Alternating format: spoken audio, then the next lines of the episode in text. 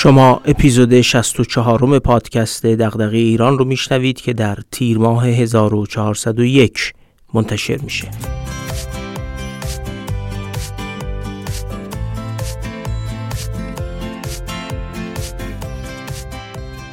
من محمد فاضلی هستم و تو این پادکست از کتابا و متونی میگم که میشه از اونها مباحثی درباره توسعه و بهبود مسائل جامعه ایران رو یاد گرفت یا حداقل به سوالاتی از جنس دغدغه ایران بیشتر و بهتر فکر کرد.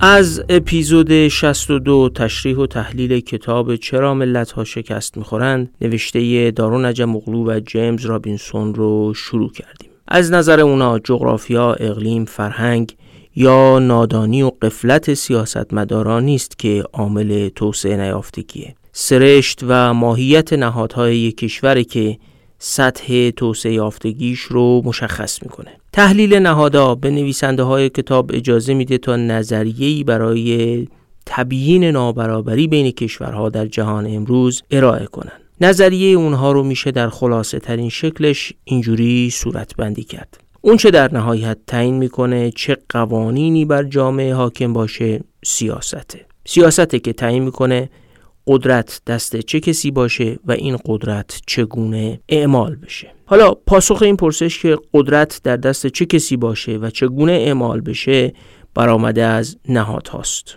نهادهای سیاسی هم همون قواعدی هستند که قدرت و قابلیت حکومت در حکمرانی و اداره جامعه رو تعیین می‌کنن و به همون اندازه هم مهمه که نهادهای سیاسی یک ملت میزان توانایی مردم رو برای مهار سیاستمدارا و اثرگذاری بر رفتار اونها رقم می‌زنن همین نهادها هستند که باعث و بانی موفقیت یا شکست ملت ها میشن. چرا؟ چون این نهادها یا همون قواعد تخصیص قدرت و حکمرانی هن که رفتارها و انگیزشای مردم و نخبگان تو زندگی رو تعیین می‌کنن. استعدادهای فردی در تمامی سطوح جامعه اهمیت دارن اما حتی اونها هم برای اینکه به نیروی سازنده تبدیل بشن به چارچوب نهادی مناسب نیاز دارن آدمای با استعداد متوسط تو جامعه توسعه یافته متخصصا و صاحبای کسب و کار خوبی میشن و استعدادهای عالی در کشورهایی با نهادهای نامناسب هدر میرن.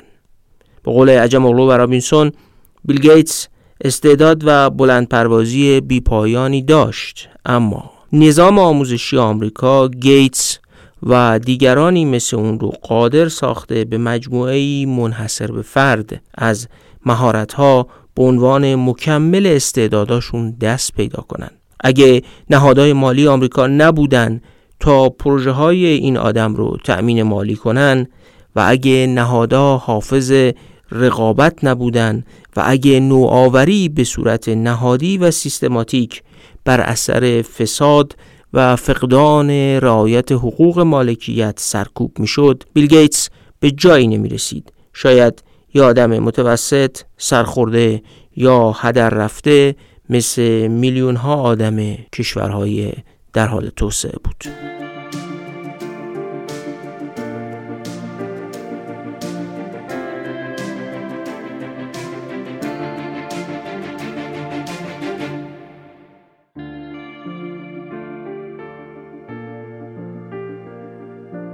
نهادهای سیاسی البته تنها عوامل مؤثر بر شکل دادن به انگیزه های افراد یا تعیین سطح تسلط شهروندا بر سیاست ها و اقدامات صاحبان قدرت سیاسی نیستند.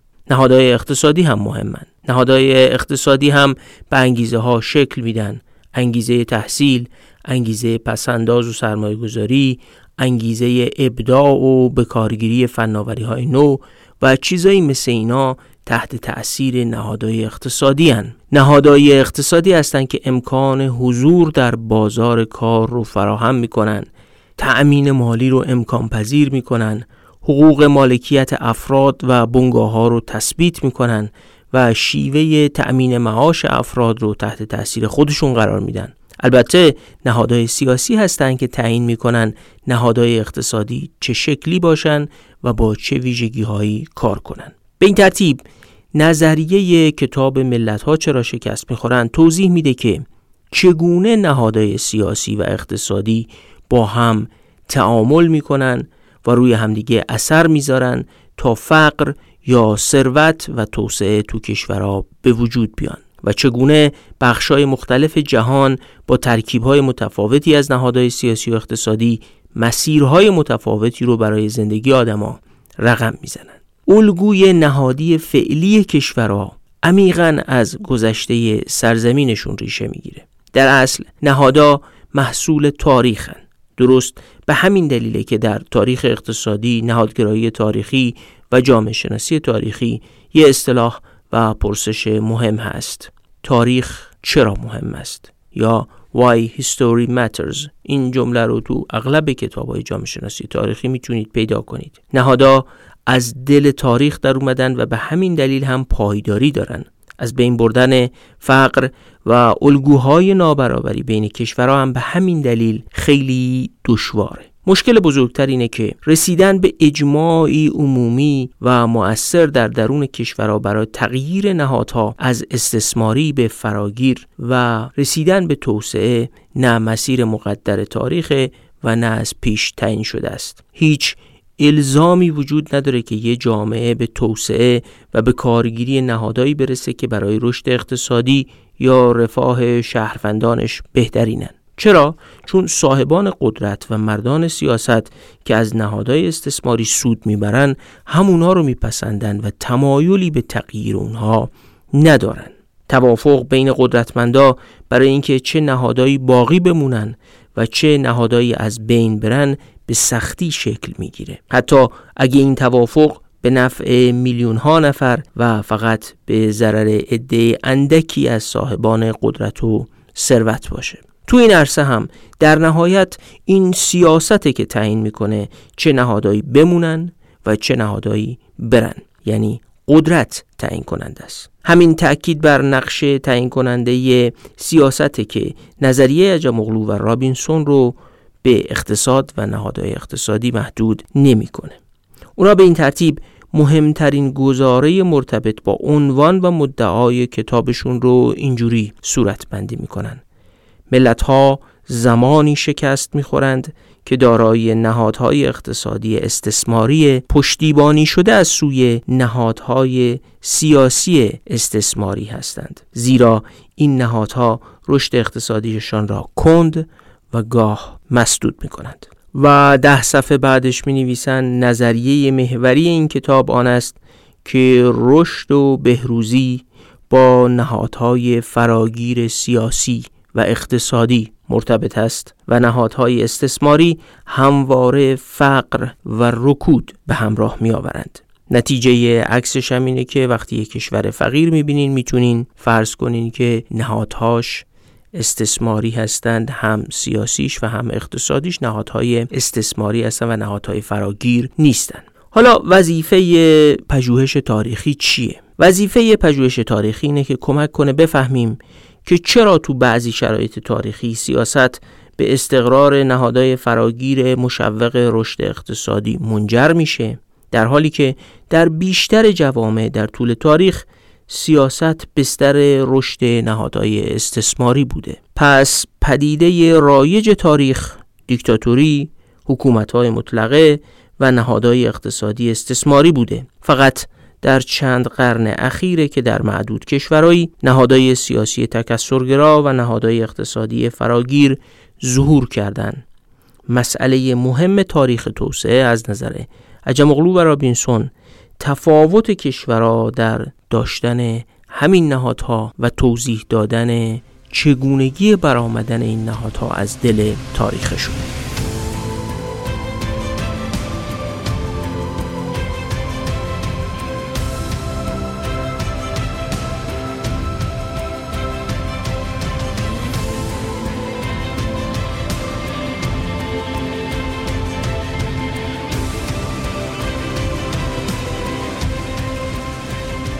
وقتی به مسئله رشد اقتصادی و نهادهای اقتصادی محرک رشد می‌رسیم و می‌خوایم اونها رو تحلیل کنیم با فرایندی به نام تخریب خلاق مواجه میشیم جوزف شومپیتر این مفهوم رو اینجوری به کار می برد. نو جایگزین کهنه می شود.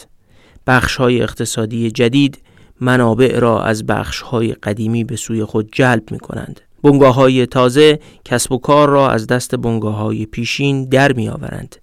فناوری های نو مهارت ها و ماشینالات موجود را محجور و متروک می کنند. فرایند رشد اقتصادی و نهادهای فراگیری که این رشد بر پایه آنها استوار است در عرصه سیاسی و در بازار اقتصادی برندگان و بازندگانی دارند ریشه مخالفت با نهادهای اقتصادی فراگیر غالبا ترس از همین تخریب خلاق است. این جملات آخری خیلی مهمن.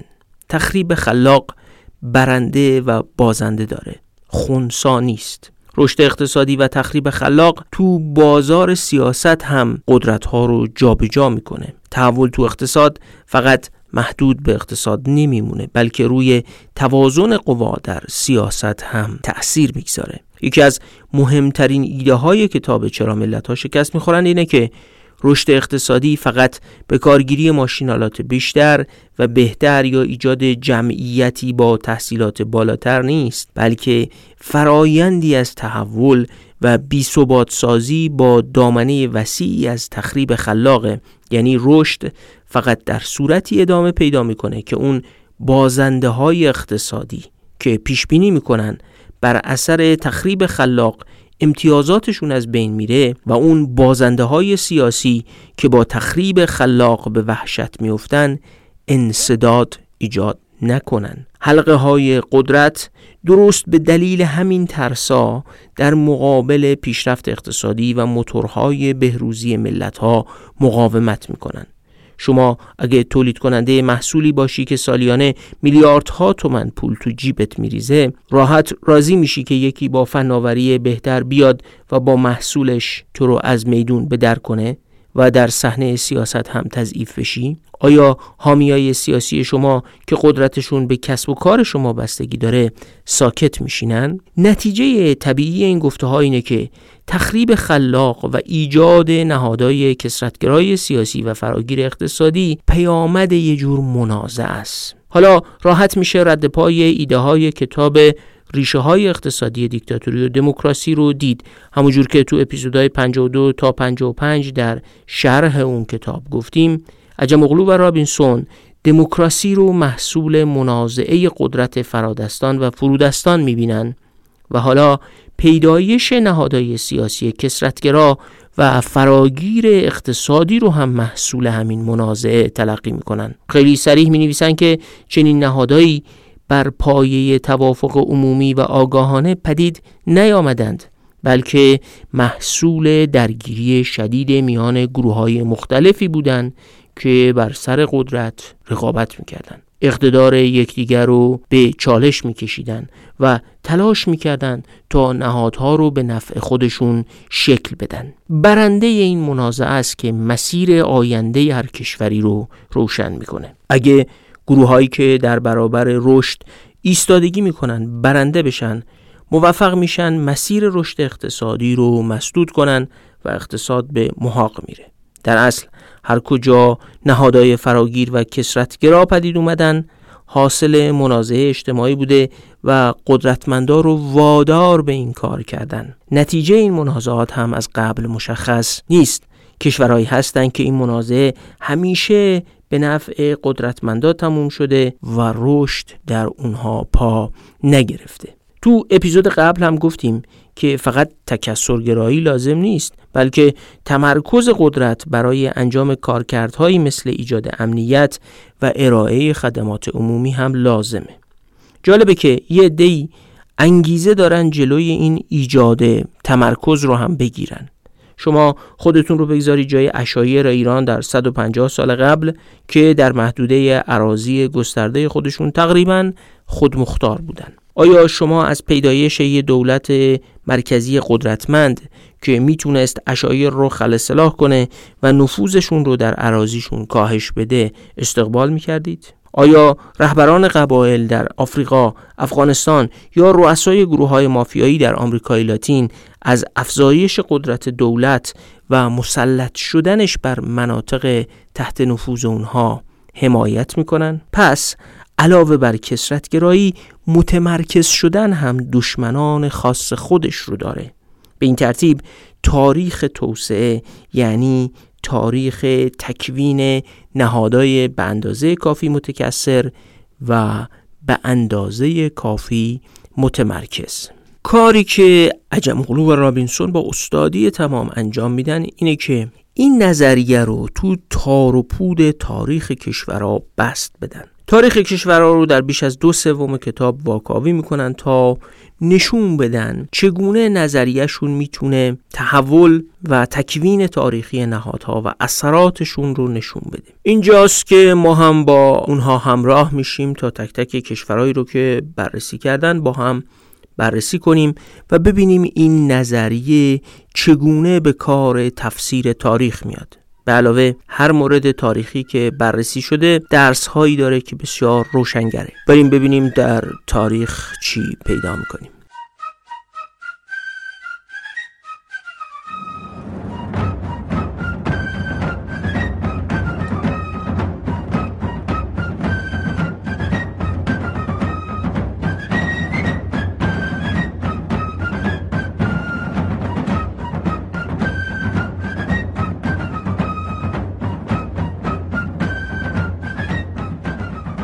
تو سه کتابی که عجم اغلو و رابینسون نوشتن و به فارسی ترجمه شده انگلستان و تاریخش مورد محوریه. گویی اونا انگلستان رو تو ذهن دارن و بقیه رو با اون مقایسه می‌کنن. اگه برای بقیه مردم همه راه به روم ختم میشه برای این دو نویسنده همه راه به انگلستان ختم میشه. ما هم مجبوریم از شرح تاریخ انگلستان شروع کنیم. امپراتوری روم که در اروپا فرو پاشید اروپا به محدوده های فئودالی تقسیم شد. اربابای فئودال بر مناطق مختلف حاکم شدند و دیگه یه نظم سیاسی فراگیر در کل اروپای غربی حاکم نبود. هر گوشه رو یه نظم سیاسی اربابی اداره و کنترل می‌کرد. تو انگلستان هم ترکیبی از اشرافیت زمیندار و خانواده سلطنتی همین نقش رو ایفا می‌کردن.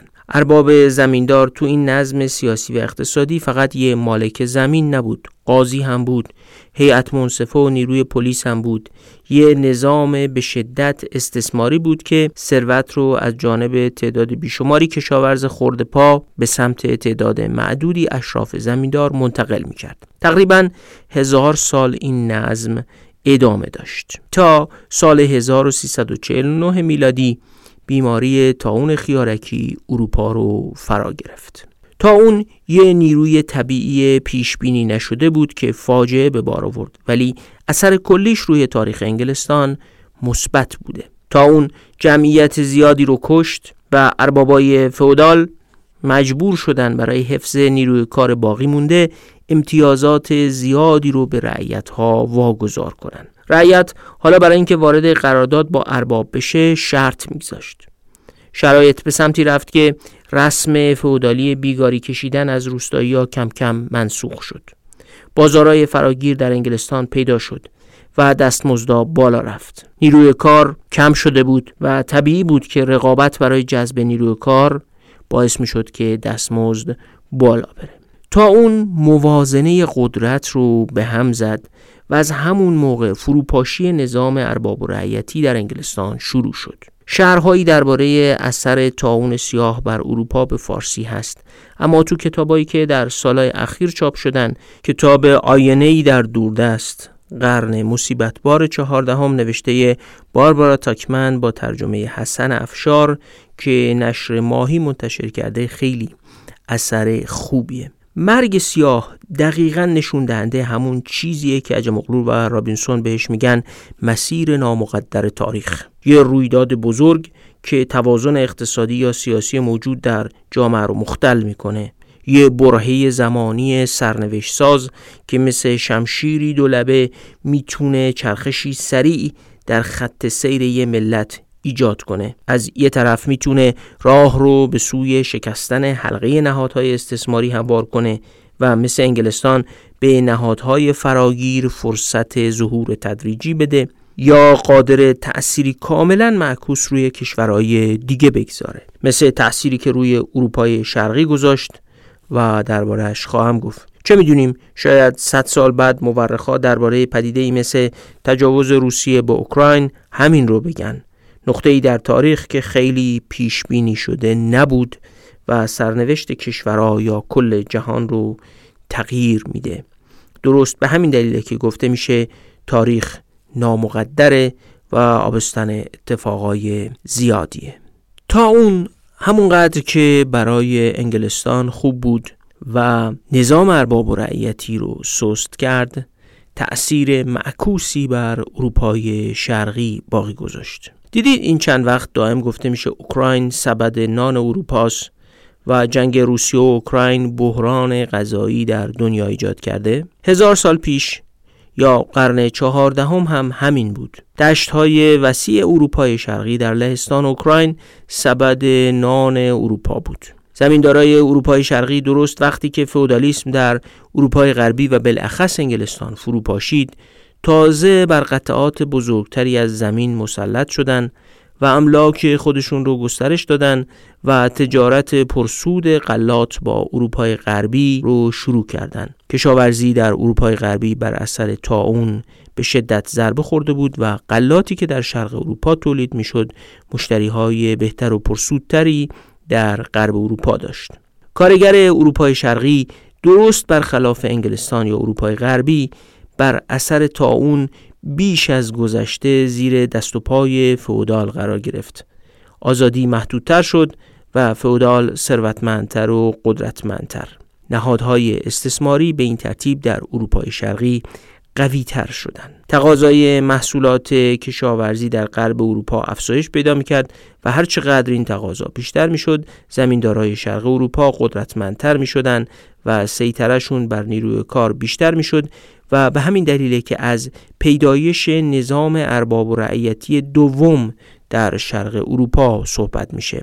یعنی همون گونه که در غرب اروپا این نظام تضعیف شد بر اثر اون دوره دوم نظام ارباب رعیتی در اروپای شرقی شکل گرفت. این یکی از اون شعبد بازی های تاریخ که یه پدیده در زمان یکسانی در شرایط متفاوتی اثرات کاملا مختلفی به جا می‌گذاره. کما اینکه امروز جنگ اوکراین اثرات کاملا متفاوتی بر آمریکا، اروپا یا چین و عربستان باقی می‌گذاره.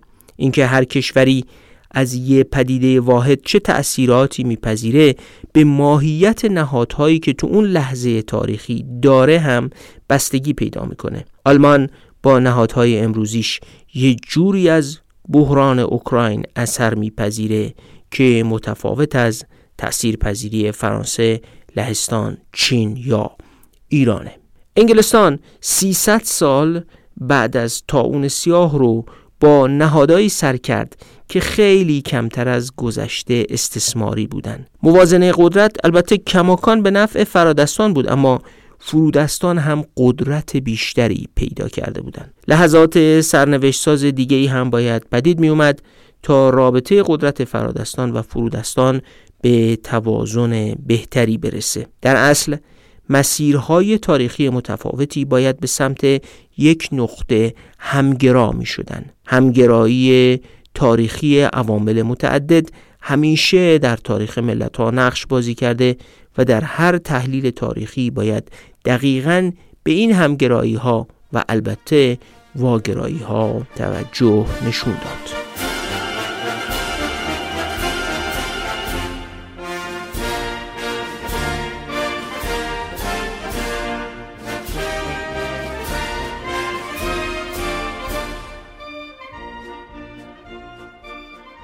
جنگ همیشه اثر تعیین کننده بر تاریخ ملت ها داشته. چه جنگ های داخلی و چه جنگ با قدرت های خارجی. سال 1588 میلادی انگلستان تونست ناوگان عظیم فیلیپ دوم پادشاه اسپانیا رو که اون موقع قدرتمندترین کشور جهان بود شکست بده. خود این پیروزی یکی از اون اتفاقای نامقدر تاریخه. اما علا رغم برتری در این جنگ پادشاه انگلستان نتونست انحصار تجارت با مستعمرات آمریکا رو به دست بیاره. فیلیپ دوم در اسپانیا تجارت با مستعمرات رو انحصاری کرده بود و سود این تجارت فقط تو جیب سلطنت می‌رفت و هیچ قدرتی از جامعه از اون بهره نمی برد و توانمند نمی‌شد. اما تجار انگلیسی زیر بار انحصار تجارت پادشاه نرفتن و نوعی منازعه داخلی هم در گرفت که نهایتا به نفع تجار تموم شد. پادشاه نتونست جامعه رو تحت سلطه بگیره. خود این واقعه هم به تاریخ انگلستان ربط داره. در تاریخ انگلستان واقعه مهمی هست تحت عنوان مگناکارتا یا منشور بزرگ که در 1200 15 میلادی بین پادشاه و اشراف انگلیسی به ثبت رسید و نوعی از رابطه متوازنتر قدرت بین پادشاه و اشراف رو نسبت به سایر کشورهای اروپایی شکل می‌داد. همین واقعه هم اثر داشت بر اینکه پادشاه انگلستان نتونست انحصار تجارت با مستعمرات رو به خودش اختصاص بده. حالا فرصت های تجاری در اون سوی اقیانوس اطلس دو مسیر متفاوت رو پیش روی انگلستان و اسپانیا قرار می‌دادند و فقط تو انگلستان بود که به واسطه ممکن نشدن انحصار پادشاه بر تجارت جامعه متکثرتر و با قدرت متوازنتر تجار و فعالان اقتصادی در برابر پادشاه ایجاد شد. پادشاه انگلستان هیچ وقت به قدرت مسلطی مثل فیلیپ دوم در اسپانیا تبدیل نشد. دوباره 100 سال زمان لازم بود تا یه اتفاق تاریخی دیگه هم حادث بشه. تو این 100 سال تجار انگلیسی ثروتی انباشته کردند و به قدرتی رسیدن. گفته بودیم که قدرت اقتصادی ساختار قدرت سیاسی رو هم به هم می‌زنه. اون جامعه ای که با تاون سیاه وارد قدرتگیری تدریجی رعایا شد بعد با قدرتگیری تجار متکثرتر شد و بعد از جنگ های داخلی قرن 17 در دهه 1680 آمادگی داشت تا نسل جدید فعالای اقتصادی تجار ثروتمند شده و جامعه قدرتمند شده قدرت پادشاه رو تحت کنترل پارلمان در بیاره. به این میگن واگرایی نهادی. یعنی اون تحولی که در انگلستان قرن چهاردهم شروع شد با تاون سیاه یعنی با یک فاجعه هم شروع شد عین دو خط یه زاویه که اول خیلی به هم نزدیکن و کم کم از هم دور میشن به تفاوت عظیم بین انگلستان و اسپانیا در قرن هفدهم منتهی شد. ظاهرش یه تاون بود ولی 300 سال بعد دو جامعه کاملا متفاوت خلق شده بود. یکی تحت سیطره استبداد پادشاهی اسپانیا و یکی توأم با توازن قوا بین سلطنت و نیروهای اقتصادی جدید. پارلمان انگلستان درست محصول تحول اندیشه ها هم بود اما در اصل از این نگاه که بررسی کنیم یه تحول ساختاری منجر به پیدایش پارلمان شده بود. توازن قوای جدید در سیاست محصول اقتصاد جدیدی بود که خودش رو در قالب پارلمان نشون می‌داد. ظاهرش بلوغ فکر سیاسی بود اما باطنش یه توازن قوای اقتصادی و سیاسی حاصل از یک منازعه 300 ساله بود که تو شکل و شمایل پارلمان بروز می‌کرد.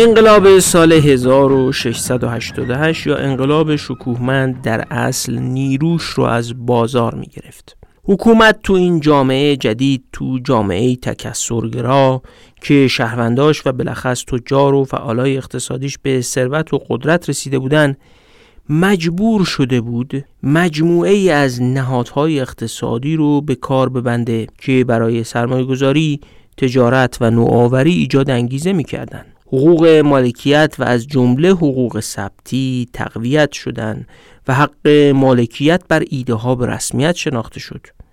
محرک عظیم نوآوری از همینجا فراهم شد. حالا جامعه قدرت داشت که اعمال قانون برای همه شهروندان رو مطالبه کنه یادمون باشه که داریم درباره قرن هفدهم حرف می‌زنیم و وقتی میگیم همه شهروندا منظور همه به معنای امروز نیست. حق شهروندی مال ثروتمندا تجار و اون طبقه بود که به قدرتی برای ایستادگی در برابر پادشاه دست پیدا کرده بودند. هنوز دو قرن راه بود تا اینکه همه جامعه انگلستان به چنین حقوقی برسه. اما خب حالا یه بخش مهم از جامعه می‌تونست فعالیت اقتصادی آزادانه داشته باشه. نظم جدیدی حاکم شده بود که این بخش جامعه می‌تونست از خودش و مالکیتش در برابر قدرت سیاسی پادشاه حفاظت کنه. نهادهای فراگیر اقتصادی و تکسرگرای سیاسی داشت جون می گرفت و به جامعه شکل می‌داد. این نظم جدید پادشاه رو مقید می کرد. جامعه انگلستان بر اثر بزنگاه مرگ سیاه و تاون خیارکی و گذار نهادی متفاوتی که بر اثر تجارت با مستعمرات آمریکایی شکل گرفته بود شاهد واگرایی شدید نهاداش با سایر اروپا بود تاریخ هم کمک کرده بود چه مرگ سیاه و چه شکست نیروی دریایی قدرتمند اسپانیا از نیروی دریایی ضعیفتر انگلستان در سال 1588 بر اثر مجموعی از اشتباهات شخصی و هوای نامناسب همه کمک های تاریخ بود. اگه این پیروزی نبود و انگلستان به قدرت مسلط دریایی در اقیانوس اطلس بدل نمی‌شد تجار قدرتمند انگلیسی هم پدید نمی و توازن جدید در انگلستان هم شکل نمی گرفت اهمیت این نکته وقتی روشن میشه که بدونیم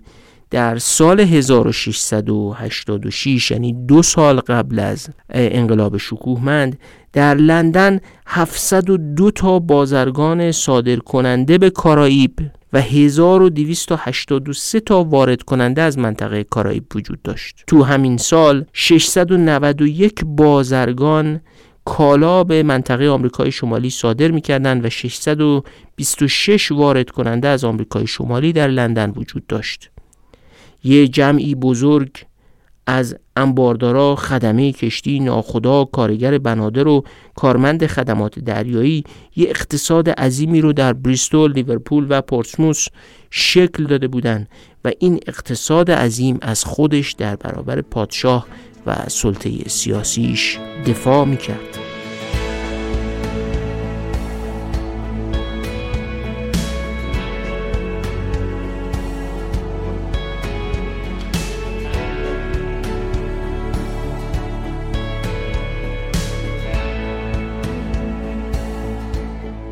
سال 1589 میلادی یه سال بعد از اینکه انگلیس ناوگان فیلیپ دوم رو شکست داد آقایی به اسم لی ماشین بافندگی اختراع کرده بود. پادشاه انگلستان بهش گفت تو آقای لی بلند پروازی. ملاحظه کن که اختراعت می‌تونه چه به سر این رعایای فقیر من بیاره. مطمئنم این اختراعت باعث از دست رفتن شغل اونا میشه ویرانی به بار میاره و اونها رو به گدایی وادار می‌کنه. خلاصه اجازه نداد که آقای لی ماشین بافندگیش رو توسعه بده به کار بگیره یا ازش پول در بیاره. جیمز اول هم درخواست آقای لی رو نمیپذیره چون معتقد بود این اقدام باعث بیکاری مردم میشه و بیثباتی و تهدید تاج و تخت رو به بار میاره. هم ملکه و هم جیمز اول در اصل از تخریب خلاق میترسیدن. می‌دونستن که ماشین بافندگی و رشد اقتصادی ساختار قدرت رو هم به هم می‌زنه. برای همینه که فرادستان خصوصا زمانی که قدرت سیاسیشون در معرض تهدید قرار می‌گیره موانع جدی در مقابل نوآوری و اختراع ایجاد می‌کنن یا در برابر رشد عرصه های اقتصادی جدید. توی جامعه با قدرت سیاسی انحصاری انواع انحصارهای اقتصادی هم شکل می‌گیره. مصیبت دیگهی که از چنین جامعه پدید میاد یعنی از جامعه که توش تخریب خلاق وجود نداره اینه که انحصارها شکل می‌گیرن انواعی از انحصارها.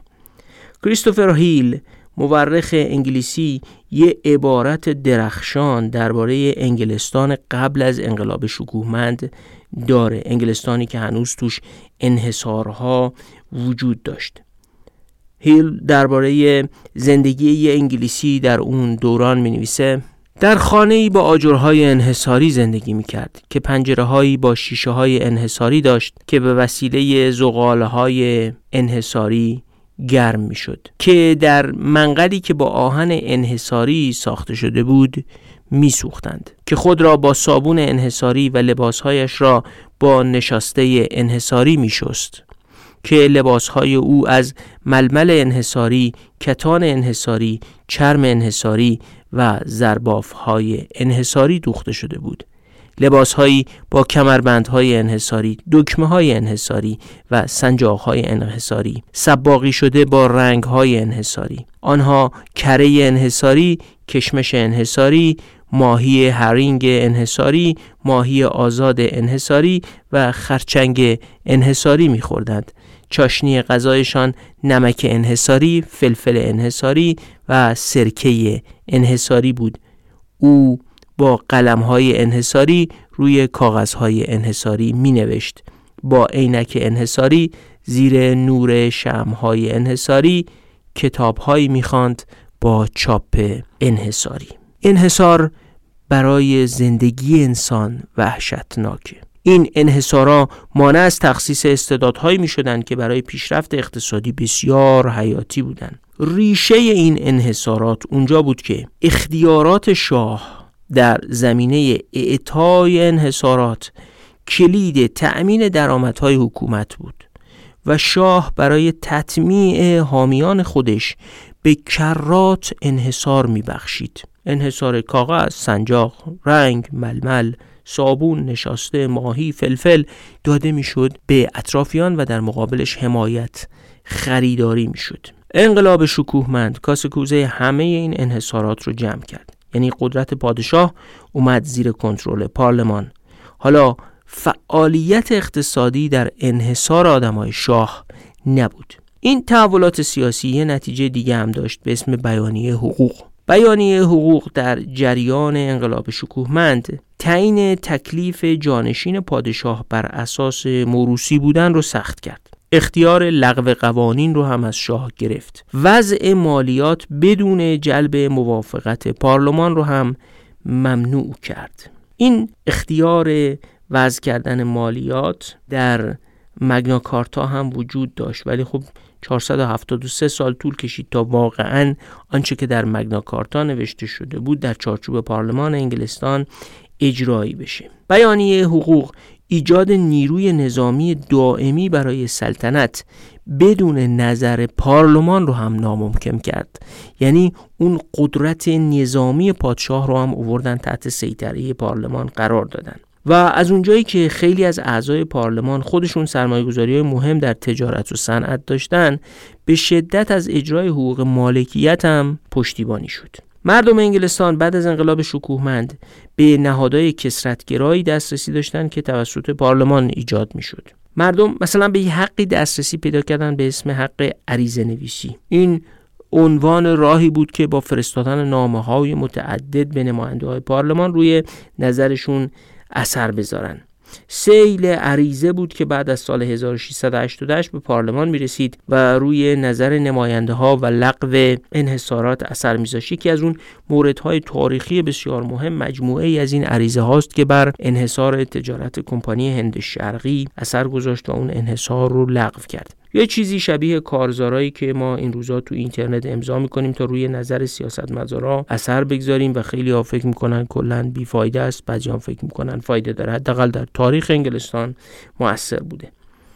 نهاد سیاست که دیگه قدرتش انحصاری در اختیار پادشاه نبود حالا داشت نقشش رو در ایجاد نهادهای فراگیر اقتصادی هم بازی می‌کرد. پارلمان قوانینی برای بازتوزیع بار مالیاتی تأسیس بانک انگلیس در سال 1694 و سازماندهی مجدد حقوق مالکیت بر اراضی تصویب می‌کنه.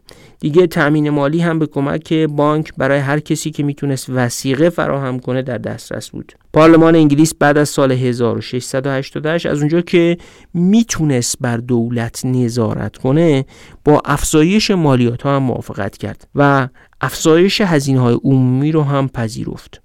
حالا که دولت تحت کنترل بود ایرادی نداشت که مالیات هم بگیره وضع مالیات های جدید قدرت دولت رو هم افزایش می‌داد و بازرسهای مالیاتی در سراسر کشور به سرعت مستقر شدند و مأمورای جمعآوری مالیات بر فعالیت اقتصادی نظارت پیدا کردند. این یه درس تاریخی بزرگ هم هست. مردم وقتی حاضرن مالیات بدن که بدونن بر شیوه هزینه کرده مالیاتشون نظارت دارن. مالیات شریک شدن دولت با مال مردمه و مردم وقتی حاضر میشن مالشون رو با کسی شریک بشن که بتونن بر شیوه استفاده از این مال شراکتی نظارت داشته باشن نمیشه دولت بگه تو مالیات تو بده خودم می‌دونم چجوری خرجش کنم حالا دولتی که مالیات هم می‌گرفت و تحت نظارت پارلمان اقلانی هم خرجش می‌کرد می‌تونست زیر ساخت قدرتمندی هم در کشور ایجاد کنه. یادتون هست تو اپیزود 63 گفتیم عجم اغلو و رامینسون میگن انگلستان هم اولش محیط و زمین نامساعدی داشت. اما دولت زیر ساخت لازم رو ایجاد کرد. همین رو می‌گفتن. یعنی دولت حالا به کمک مالیات ها و تحت نظارت پارلمان که نوعی از عقل رو پدید می آورد زیر ساخت مناسبی ایجاد می‌کرد برای توسعه. دولت حالا تحت نظارت پارلمان به صورتی تهاجمی فعالیت های تجاری رو تشویق می‌کرد و صنایع داخلی رو نه فقط با حذف موانع گسترش فعالیت های صنعتی بلکه با تمام توان نیروی دریایی برای دفاع از منافع تجاری شهروندان انگلیسی حمایت می‌کرد.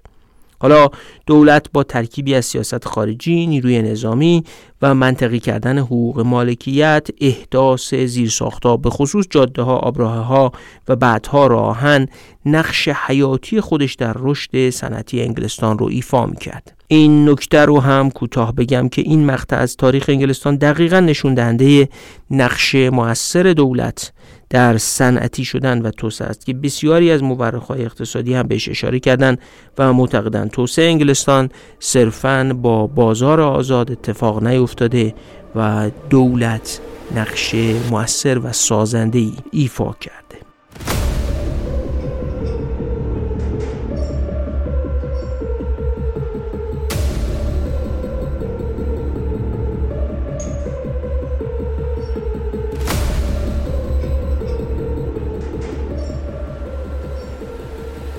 خیلی ها فکر می‌کنن انقلاب صنعتی محصول تحول علوم یا نگاه متفاوت انسان به طبیعت بوده. آره این تحولات هم در اون دوران وجود داشته. اما عجام اغلو و رابینسون فکر می‌کنن که اگه انقلاب شکوهمند رخ نداده بود و نهادهای فراگیر اقتصادی و تکسرگرای سیاسی ایجاد نشده بود هیچ تحول علمی و نگرشی نمی‌تونست انقلاب صنعتی رو خلق کنه.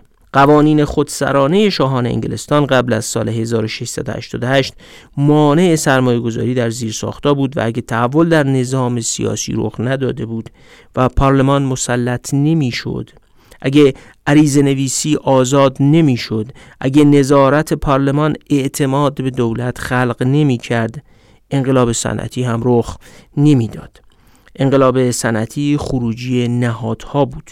اگه تجار انگلیسی در قالب پارلمان به قدرت سیاسی نرسیده بودند معلوم نبود قوانین الزام دفن مردگان با کفن پشمی انگلیسی و منع پوشیدن ابریشم و چلوار آسیایی به ابزار حمایت از تولیدات صنعتی بریتانیا تبدیل بشه. معلوم نبود که قوانین دریانوردی هم حمله کالا از خارج اروپا به انگلستان یا مستعمرات انگلیس رو برای کشتی های خارجی غیر قانونی کنه و منافع تجار و فعالای اقتصادی انگلیسی رو در اولویت قرار بده. اکثریت مردم فکر می‌کنن جیمز وات اولین مخترع موتور بخاره. اما در واقع اولین موتور بخار پیستونی رو یه آلمانی به نام پاپن در سال 1705 ساخت. محیط آلمان ولی برای حقوق مالکیت مساعد نبود و پاپن نتونست از اختراعش بهره اقتصادی ببره و در فقر و فلاکت مرد. اما شرایط بعد از سال 1688 در انگلستان اجازه می‌داد تا مخترعین از دستاورداشون بهره مند بشن. موتور بخار، ماشین نساجی، تولید فلزات، معدنکاری و همه این فناوری های اینجوری در دل محیط نهادی بعد از انقلاب شکوهمند و سیطره جامعه بر حکومت بارور شدند. قبل از فناوری قدرت سیاسی خودسر بود که کنترل شده بود کنترل قدرت سیاسی خودسر بود که اجازه می‌داد تخریب خلاق شکل بگیره و انگلستان به سوی اون امپراتوری باشکوه حرکت کنه. میشه گفت روند نوسازی انگلستان که از سال 1215 با شکلگیری منشور مگناکارتا شروع شده بود بعد از 473 سال در 1688 با انقلاب شکوهمند به یک نقطه اوجی رسید. ما در این اپیزود به مگناکارتا نپرداختیم اما اگر خواستید درباره مگناکارتا و اثراتش بدونید کتاب خلاصه ولی خیلی خوب دیوید ستارکی با عنوان مگناکارتا ریشه های قرون وسطایی سیاست مدرن با ترجمه نیایش امیدی که انتشارات دنیای اقتصاد در سال 1397 منتشر کرده می‌تونه خیلی کمک کننده باشه. اگه به این روند تاریخی که شرح کردیم دقت کنید یه چیزی خیلی روشن میشه. خریدن فناوری مشکلات زیادی رو حل نمی‌کنه. فناوری مثل بعضی میمونه که در یه محیط نهادی مساعد بارور میشه. محیط نهادی که به حقوق مالکیت احترام نمی‌گذاره تخریب خلاق رو به رسمیت نمی‌شناسه عمل خودسرانه دولت رو کنترل نمی‌کنه و به اعتماد بین حکومت و فعالای اقتصادی نمی انجامه به جایی نمی‌رسه و خرید فناوری کمک زیادی به اون محیط نمی‌کنه. هر رشد اقتصادی و فناورانه نوک یک کوه یخه که بخش نهادی و بنیانهای ناملموسش زیر آب و معلوم نیست. بگذارید همینجا یه نکته هم درباره علوم انسانی و اجتماعی و اهمیتشون بگم. شاید ابزارهای فناورانه در زندگی بیشتر به چشم بیان یا چشمها رو خیره کنن. اما اونچه دست یافتن به این ابزارها رو ممکن کرده یه زیرساخت نهادیه. علوم شناخت و تحلیل این زیرساختهای نهادی علوم اجتماعی و انسانی هستند نه علوم فیزیکی که اون فناوری ها یا نوک کوه یخ رو خلق می‌کنن.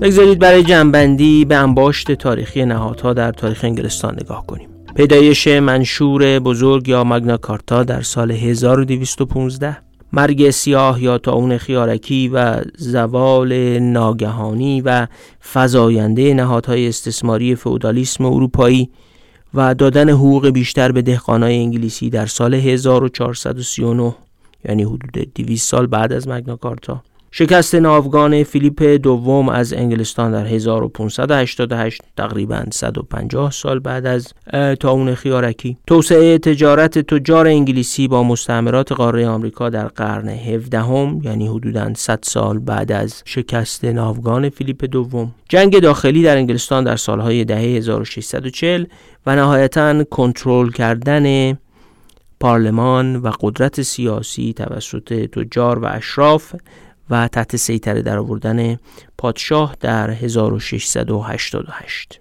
این فرایند زمین همواری ایجاد کرد برای انقلاب صنعتی. تو این دوره کسرتگرایی در جامعه انگلستان توسعه پیدا کرد. جامعه متکثر نه دست. به قول نویسنده های کتاب پیدایش و قدرت یافتن صاحبان منافع متعارض یعنی طیفی از منافع که از اعیان یا همون طبقه دهقانان تجاری در دوره تئودورها شروع می شد تا انواع سنوف تولید و تجاری که با اون سوی اقیانوس اطلس کار می‌کردن و یه کسب و کارهای جدید ایجاد کرده بودن و همه اینها یه اعتلاف بسیار تیفی و متکثری رو علیه حکومت مطلقه شکل داده بود. بنابراین یک طیف اپوزیسیون یا مخالفان پادشاه متکثر و وسیع شکل گرفته بود که در یه چیز با هم اشتراک منافع داشتن. اونم کنترل کردن قدرت سیاسی پادشاه.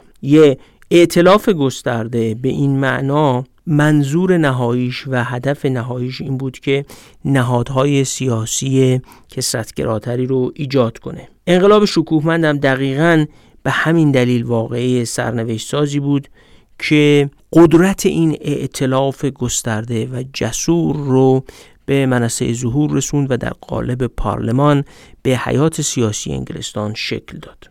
جامعه انگلستان به یه توازن کسرتگرا دست پیدا کرده بود.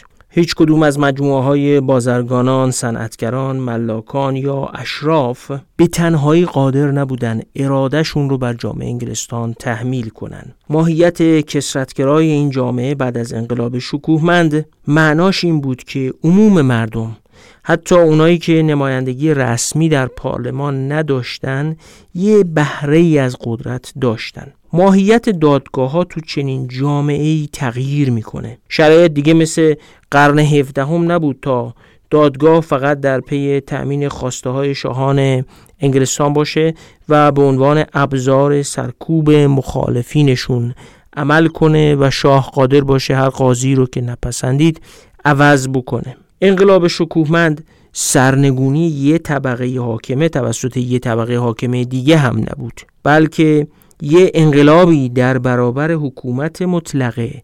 از طریق طیف گسترده ای از اعیان، بازرگانان، تولید کنندگان و دسته های دیگه ای از مردم بود. تموم همین دسته ها هم مشمول قوانین و محدودیت هایی می شدن تا مبادا یکیشون بتونه بیش از بقیه قدرت رو انباشت کنه و در نهایت بتونه بقیه رو زیر سلطه و سیطره خودش بگیره و مبانی اون کسرتگرایی رو به هم بزنه. نکته کلیدی بسیار مهم در تاریخ انگلستان همینجاست. اندیشه ها درباره توازن درباره نوع سیاست بهینه یا درباره آزادی و خیلی چیزهای دیگه در اون دوران هم در انگلستان رو به رشد بود اما واقعیت اینه که تا این توازن واقعی و ساختاری در جامعه انگلستان شکل نگرفته بود اون اندیشه ها هم مجال بروز پیدا نمی کردند.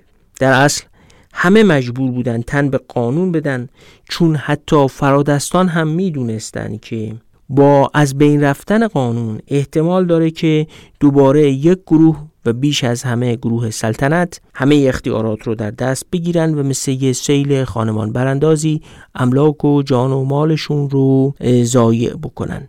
به این ترتیب این تحول ساختاری و این توازن بود که جامعه انگلستان رو در مسیر هموار به سوی توسعه قرار داد. این رو یه جور دیگه هم میشه خوند. حاکمیت قانون در انگلستان محصول موازنه بین فرادستان بود نه اینکه انگلیسی ها معنای قانون رو درک کرده بودن یا فایدهش رو میفهمیدن فایدهش رو که از همون زمان مگناکارتا یا خیلی قبلتر هم انسان می‌فهمید. توانایی یکی از گروه ها برای تحمیل نامحدود اراده خودش بر دیگران اساس این موازنه رو به خطر مینداخت و حالا اشراف فرادست باید از قانون حتی برای اون کشاورز خورده پا هم حمایت می‌کردن تا اصل قانون سر جاش بمونه و با از بین نرفتنش جلوی پیشبینی ناپذیر شدن جامعه رو هم بگیرن. در اصل درسته که عوامل فرهنگی و فلسفی و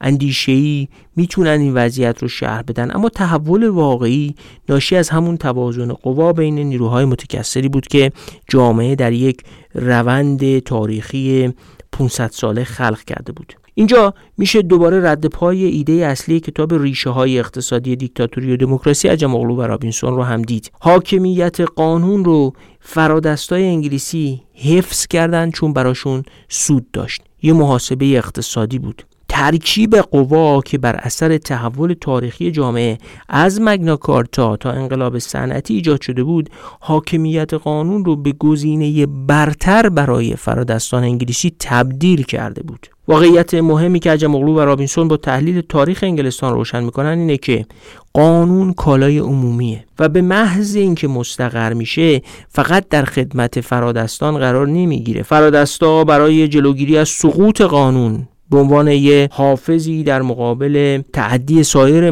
گروه های فرادست به منافع اونها مثلا برای حمایت تجار در برابر پادشاه به کلیت حاکمیت قانون تن دادن. حاکمیت قانون به این ترتیب نوعی چرخه تکاملی ایجاد کرد. توازن قوا حاکمیت قانون ایجاد کرده بود و حاکمیت قانون به حفظ این توازن کمک می‌کرد و تا به امروز هم دووم آورده. در اصل یه چرخه تکاملی در تاریخ انگلستان شکل گرفته بود که نهادهای سیاسی فراگیر از نهادهای اقتصادی فراگیر حمایت می‌کردند. همین باعث شد توزیع برابرتر درآمد توزیع قدرت و همتراز شدن زمین بازی سیاسی ایجاد بشه. اما این وضعیت تا اندازه زیادی فقط بین فرادستای انگلیسی بود. شامل همه شهروندا نمی‌شد. اما توده ها هم به تدریج از دهه 1830 دست به شورش زدن. انقلاب صنعتی میلیون ها کارگر ایجاد کرده بود که حالا تو شهرها قدرت بسیج و اعتراض داشتن. فرادستا تقریبا 150 سال بعد از انقلاب شکوهمند حالا خطر انقلاب رو بیخ گوششون احساس می‌کردن. انقلاب ژوئیه 1830 باعث شد یه اجماعی بین فرادستان شکل بگیره مبنی بر اینکه نارضایتی به نقطه جوش رسیده و باید کاری کرد. عجم اغلو و رابینسون با اتکا به نظریه‌ای که درباره دموکراسی در کتاب ریشه اقتصادی دیکتاتوری و دموکراسی ارائه کردن معتقدند. محاسبات فرادستای انگلیسی تحت تأثیر احتمال شورش فرودستان و از دست رفتن همه دستاوردها و زندگیشون قرار گرفت. سرکوب خیلی پرهزینه بود و بنابراین اصلاحات سیاسی شد گزینه اصلی. اصلاحات کردند تا انقلاب نشه. توده های انگلیسی به دنبال حق رأی بودند تا بتونن از منافع خودشون دفاع کنن. در اصل حق رأیی که منجر به توانایی دفاع از حقوق نشه به درد نمی‌خوره. در ضمن برای فرادست انگلیسی قدرتی که دیگه خودسر و مطلقه نبود. ارزش زیادی هم نداشت که براش سرکوب کنه. قدرت بعد از انقلاب شکوهمند مهار شده بود و دیگه پادشاه اون پادشاه قبل از انقلاب شکوهمند نبود. بنابراین حفظ کردن این قدرت پادشاهی هم خیلی ارزش زیادی نداشت. حالا دیگه دادن حق رأی به طبقات کارگر و همه شهروندا و کم کردن ریسک زندگی اجتماعی برای فرادستان صرفه بیشتری داشت. این رو هم به یاد داشته باشیم که تکوین تاریخی تکسر در جامعه انگلستان با قدرت گرفتن دولت و با بازرفیت شدن دولت بعد از انقلاب شکوهمند هم همراه بوده. اصلاح نظام مالیاتی، اصلاح آموزش و شایسته گزینی در خدمات دولتی و خیلی اتفاقای دیگه خصوصا از سال 1871 در دستور دولت انگلستان قرار گرفته بود. همه اینا وقتی ممکن شد که قدرت خودسر دولت مهار شده بود و تکسر جامعه انگلستان اجازه می‌داد تا قانون حاکم بشه. ترکیب این جامعه متکثر و دولت بازرفیتی که بعد از سال 1688 شروع به پیدایش کرد توسعه پایدار جامعه انگلستان رو ممکن کرد و اون رو به امپراتوری قدرتمندی بدل کرد که تا میانه قرن بیستم تداوم داشت. روایت عجم اغلو و رابینسون از تاریخ انگلستان به شرحی که گفتیم. این کشور رو براشون به نمونه ایدئال عملی کرده نهادهای فراگیر تکسرگرایی تمرکز مناسب حاکمیت قانون و نهایتا گسترش حق رأی و دموکراسی تبدیل می‌کنه. این محوریت رو در هر سه کتابی که اونها نوشتن یعنی هم ریشه های اقتصادی دیکتاتوری دموکراسی هم چرا ملت ها شکست می‌خورن و هم راه باریک آزادی میشه دید. در ضمن می‌تونن توضیح بدن که فرایندهایی مثل تخریب خلاق و پیامدهای اون چگونه در تاریخ یک کشور نقش بازی می‌کنه.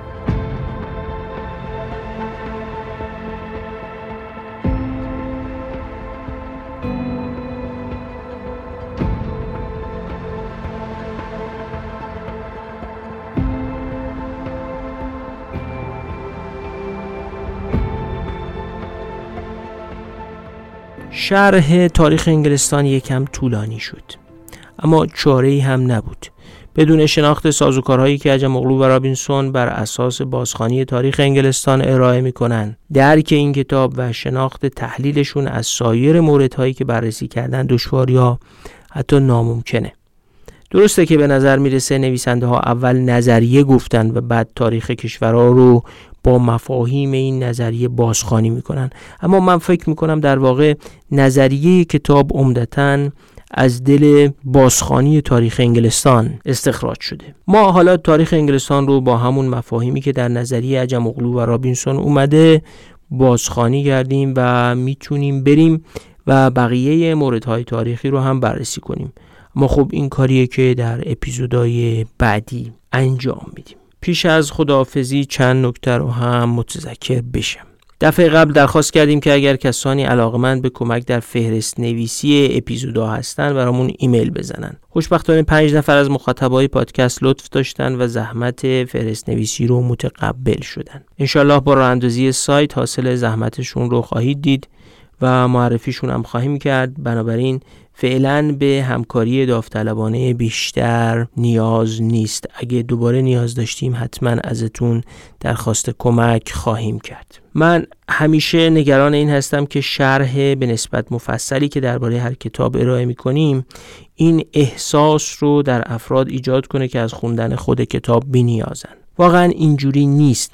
شهرهای ما درست رؤوس و جوهره کتاب رو میگن و حتی از خلاصه فراتر میرن و این برای خیلی خوبه یا کافیه اما واقعا جایگزین خوندن اصل کتابا نمیشه. همه کتابایی که برای ارائه در این پادکست انتخاب کردیم و سعی می‌کنیم در آینده هم به همین روال پایبند باشیم اونقدر غنی و مملو و از جزئیات مهم هستند که امیدوارم هیچ وقت تصور نکنید شنیدن این پادکست می‌تونه جایگزین خوندن اونها بشه. خب بسیار سپاسگزاریم که این اپیزود رو هم با ما بودید. از همه حمایتاتون سپاسگزاریم و امیدواریم بیش از گذشته هم از لطف شما برخوردار باشیم.